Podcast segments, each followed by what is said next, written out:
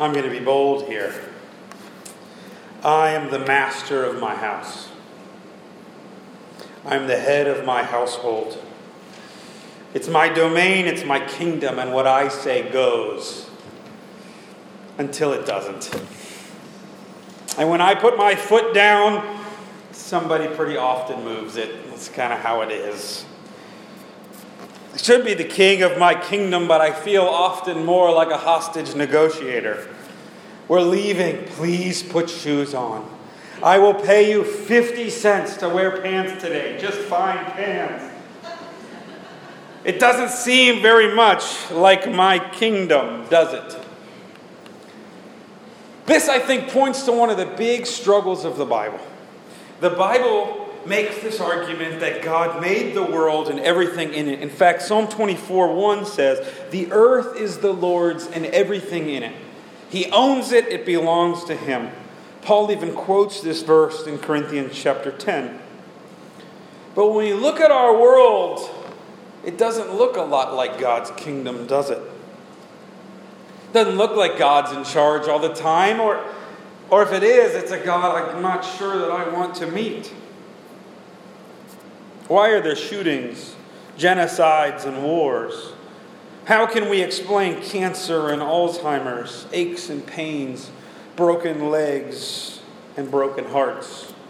If an all loving and all powerful God is in charge, how can these things be?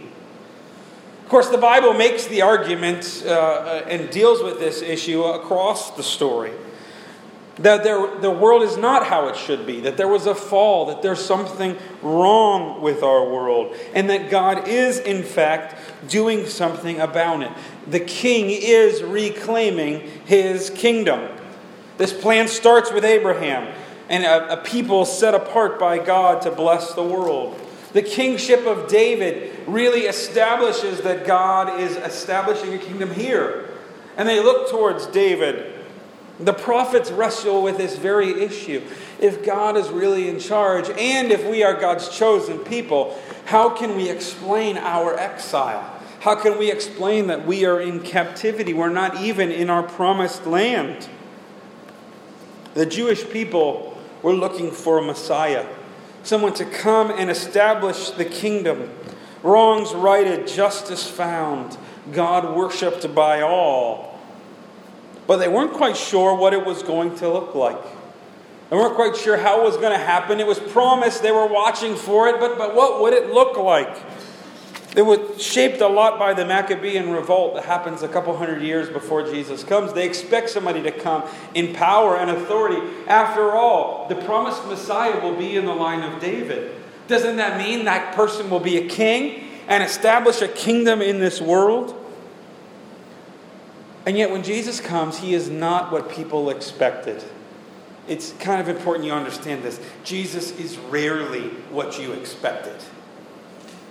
He's just not going to do what you think he's going to do. And he's inaugurating a kingdom. He's bringing about a kingdom, and he talks about it a lot, but it's not what they expect. In Matthew, it's called the kingdom of heaven. In Luke, it's called the kingdom of God. Matthew is writing for a more Jewish audience, so he would tend to not want to say God because a Jewish audience might accidentally say God's holy name, and you didn't want to say it in vain, so you never said it. So Matthew says kingdom of heaven. Luke says kingdom of God, same thing. God's kingdom that is coming. But Jesus talks about this kingdom very differently than what people would expect. He uses the language of kingdom because that's the language of the day. If Jesus said these words today, he might talk about the democracy of God or the, the governance of God. But in Jesus' day, they had kingdoms, and so he said kingdom. Jesus talks about his kingdom a lot in parables, really in short parables. They're not even really stories, they're what we would call metaphors.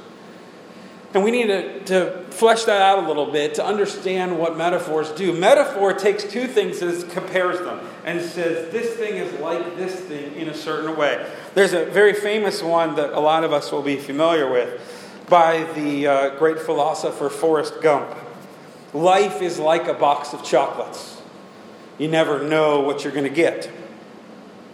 Metaphors have been for a long time considered low level communication, but But um, linguists and philosophers are starting to say that that's far from the case. That often metaphors teach us things you can't learn any other way. In fact, a lot of what we know in medical science today comes from the reality of, of a metaphor of the body as a machine.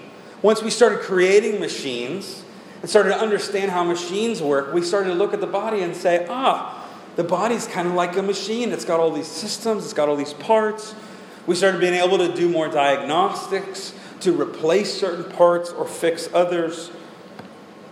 Metaphors uh, always sort of break down at some point, right?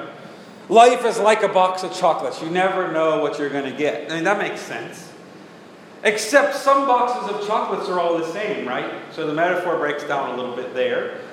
And sometimes in life, you get exactly what you're expecting. So a metaphor is always limited. It, it, always says something, but it can't say everything because you're, you're comparing two things that aren't alike. You're just saying they're alike in this certain way. You can't take metaphors too far. For instance, the medical field is starting to move a little bit away from the metaphor of the body as a machine because, because your body is kind of a machine, but it's also much more than that. It might be a machine, but we, we can also talk about stress and spiritual health, and there's a move towards more holistic doctors to, because the metaphor can only take you so far. And so Jesus uses a lot of metaphors to say, no, my kingdom is not like you're expecting. My kingdom is something else. And so we're in Matthew chapter 13. There's a lot of stuff going on in Matthew 13, and I'm just trying to stick to a couple of small metaphors. The parable of the sower is in this chapter already, the parable of the weeds. But here are just a few short parables. There we go. Starting with the mustard seed. Verse 31. He put another parable before them, saying, The kingdom of heaven is like a grain of mustard seed that a man took and sowed in his field. It is the smallest of the seeds, but when it is, has grown, it is larger than all the garden plants and becomes a tree. So the birds of the air come and make nests in its branches. He told them another parable. The kingdom of heaven is like a woman who took and hid three measures of flour, uh, uh, is like leaven that a woman took and hid in three measures of flour till it was leavened. This picture here is it, that's those are mustard seeds. That's a whole bunch of mustard seeds in somebody's hand. So you can see how small, how teeny the mustard seed is. That's a whole bunch of mustard seeds can fit right in the palm of your hand. But when it grows up, it becomes a rather large plant. Now, there's a picture of a rather big mustard plant uh, mustard tree on the right, you can see a guy standing there. Okay, by Israel standards, that's a pretty big tree. By Western Pennsylvania, this is like a bush, right? It's not. Um, even Jesus in the parable talks about how it's a garden plant. It becomes more like a tree, though, out of the garden. But still, you can see in Israel and a really barren land, that, that plant grows to be pretty big little teeny seed grows to be pretty, big. And if you're in Israel, there's not a lot of other places for birds to make their nest. This is a great one, though. You can get a lot of different nests in these plants. Starts out small, very, very small, becomes home to many. Leaven would have been like we could buy like rapid rise, instant yeast you see here. But in those days, they don't have a store. You can't go get it. So you know what you'd have to do? You'd have to keep back some of your some of your dough that's starting to ferment. So you had a little bit of dough. And you would keep it, and then you would add it to a new batch of dough the next day, and it would then start to ferment the whole thing. And you would be constantly doing this. But in reality, yeast is kind of gross, right? It's actually like a moldy, this is where you get a thing called sourdough bread, because if it starts to work, then it should be sour. You should be able to smell it. Normally, yeast in the, in the Bible is a metaphor for something bad. It's sin because it's gross and it sticks around. When the Passover comes, you're supposed to get it all out of your house because you want to remove all of the sin before the Messiah comes. But Jesus takes the metaphor, makes it a good metaphor and says, says it's a small, small amount of yeast. It's not a lot. But this three measures of flour is a ton of bread. There, there's some question in the text as to why this lady is making this much bread. You would make bread on a daily basis in these times. But this is a lot of bread. This is bread for a feast. This is bread for a ton of people. And so Jesus is trying to say with these metaphors that his kingdom starts small but grows to something big. Grows to something where things where, where people can find a home in it. Grows to something where it could be a banquet, but it starts small. See, everybody wants Jesus to come in and have this great big banquet, this huge thing. He's going to be king. Will you rule your ki- will you start your kingdom now, Jesus? But his kingdom starts small. This can be frustrating for us. I, we had vacation Bible school this week, and I'm going to brag on you all. We, we have a great vacation Bible school. It is awesome. It is a ton of fun. We do some of the best vacation school Bible school out there. And you know what? Anymore, just not a lot of kids come. And it's kind of sad for me. And as I was reflecting on this text, I think, man, I would love to have 75 kids in this sanctuary. Just fill it and have an awesome vacation Bible school. I always want numbers to be bigger. I want our pews to be more full. But maybe God's kingdom starts small.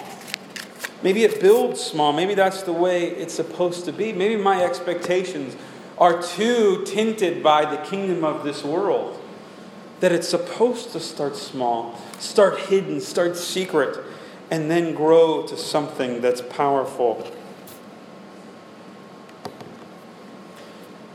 Skipping ahead a little bit in Matthew 13.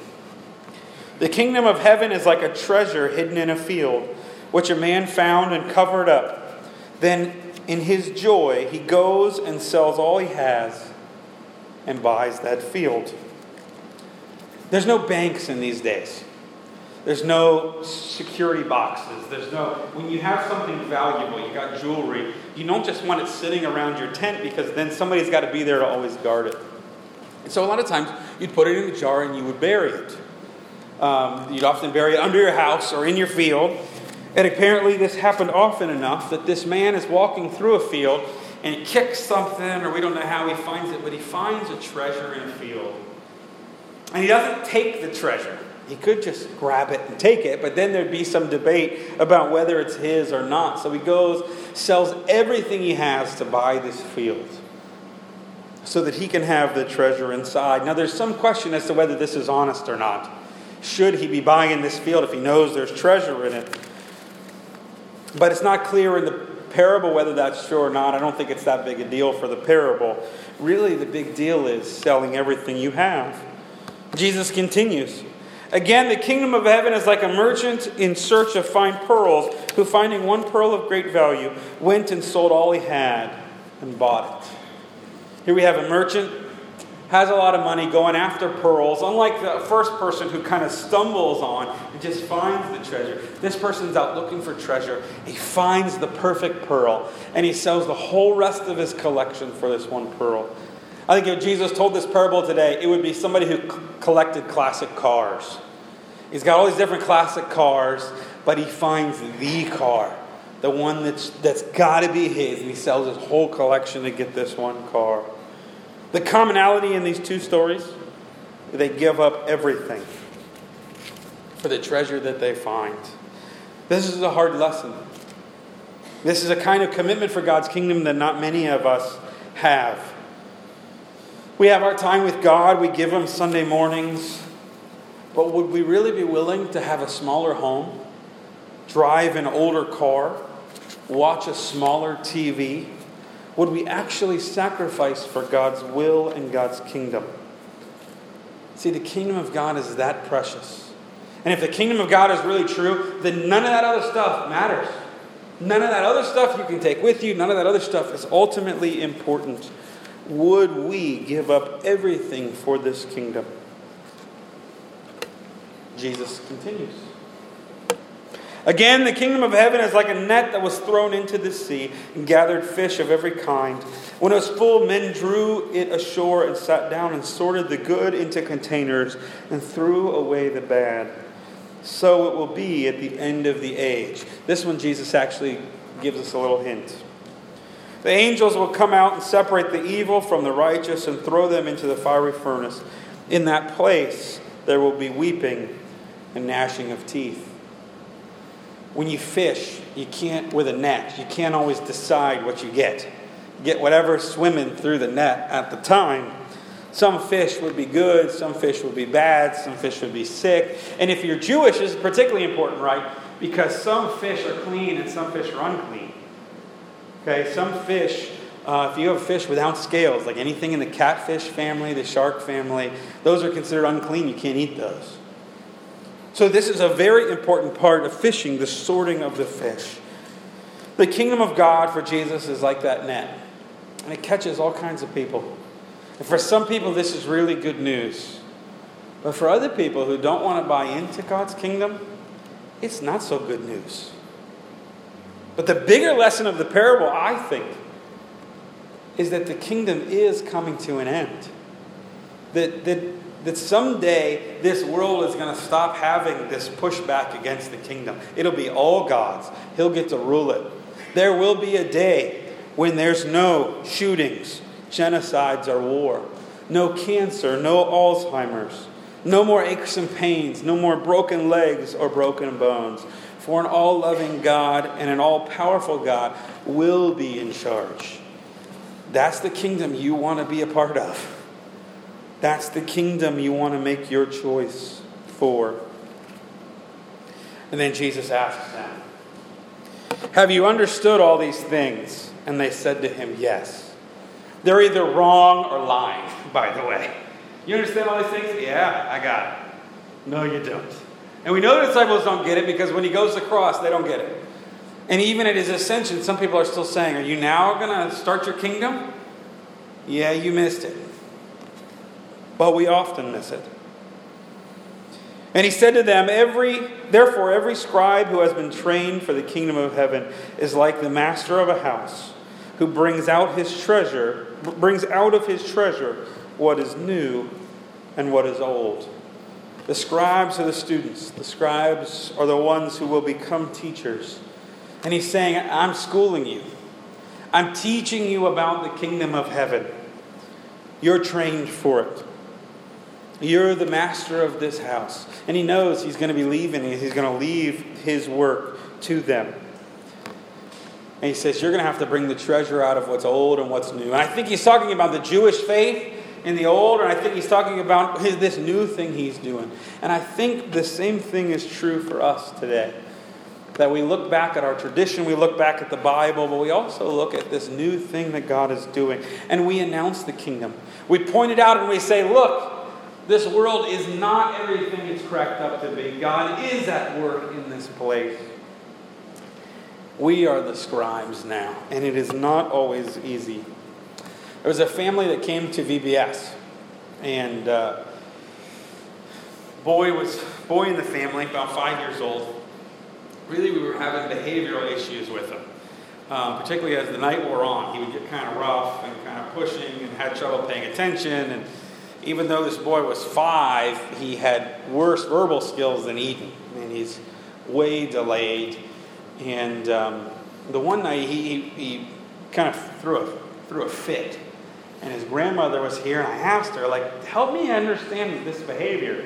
And she said to me, well, he has ADHD really bad.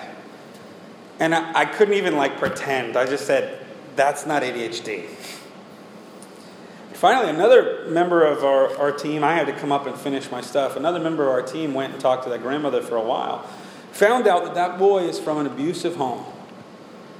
And so he has a father who his mother has gone back to several times who, who hits him and who abuses him. So a lot of the behaviors that are coming out of this boy are, are coming from this abusive relationship. And at five years old, he, he's already in this position. That is not how this world should be. That is not how this world should be. And it was not easy to work with that boy It was pretty trying, and I wish I could give you like this amazing, miraculous turnaround story. There just wasn't one. It was just a challenging week of trying to be salt and light for that boy. But guess what? That's our job. That's what we do. We are the scribes. We're bringing out the kingdom. We're trying to bring hope and light to a dark world and say, this is not the only thing. This is not the only story this boy has to live in. And it was not easy, but we got to do it. And a number of our people did it with such grace, even though it was very trying at times. Someday, God will sit on his throne and things will be made right. And until then, we're the ones calling out. Look at Jesus. Hope for, hope for this world right here. This is where it is. And that is not an easy job, but it is our call. Let's pray. Lord, it's not always easy to follow your will, but I pray that we would do it well. Give us grace to live in your kingdom even when we can't always see it. In Jesus' name, amen.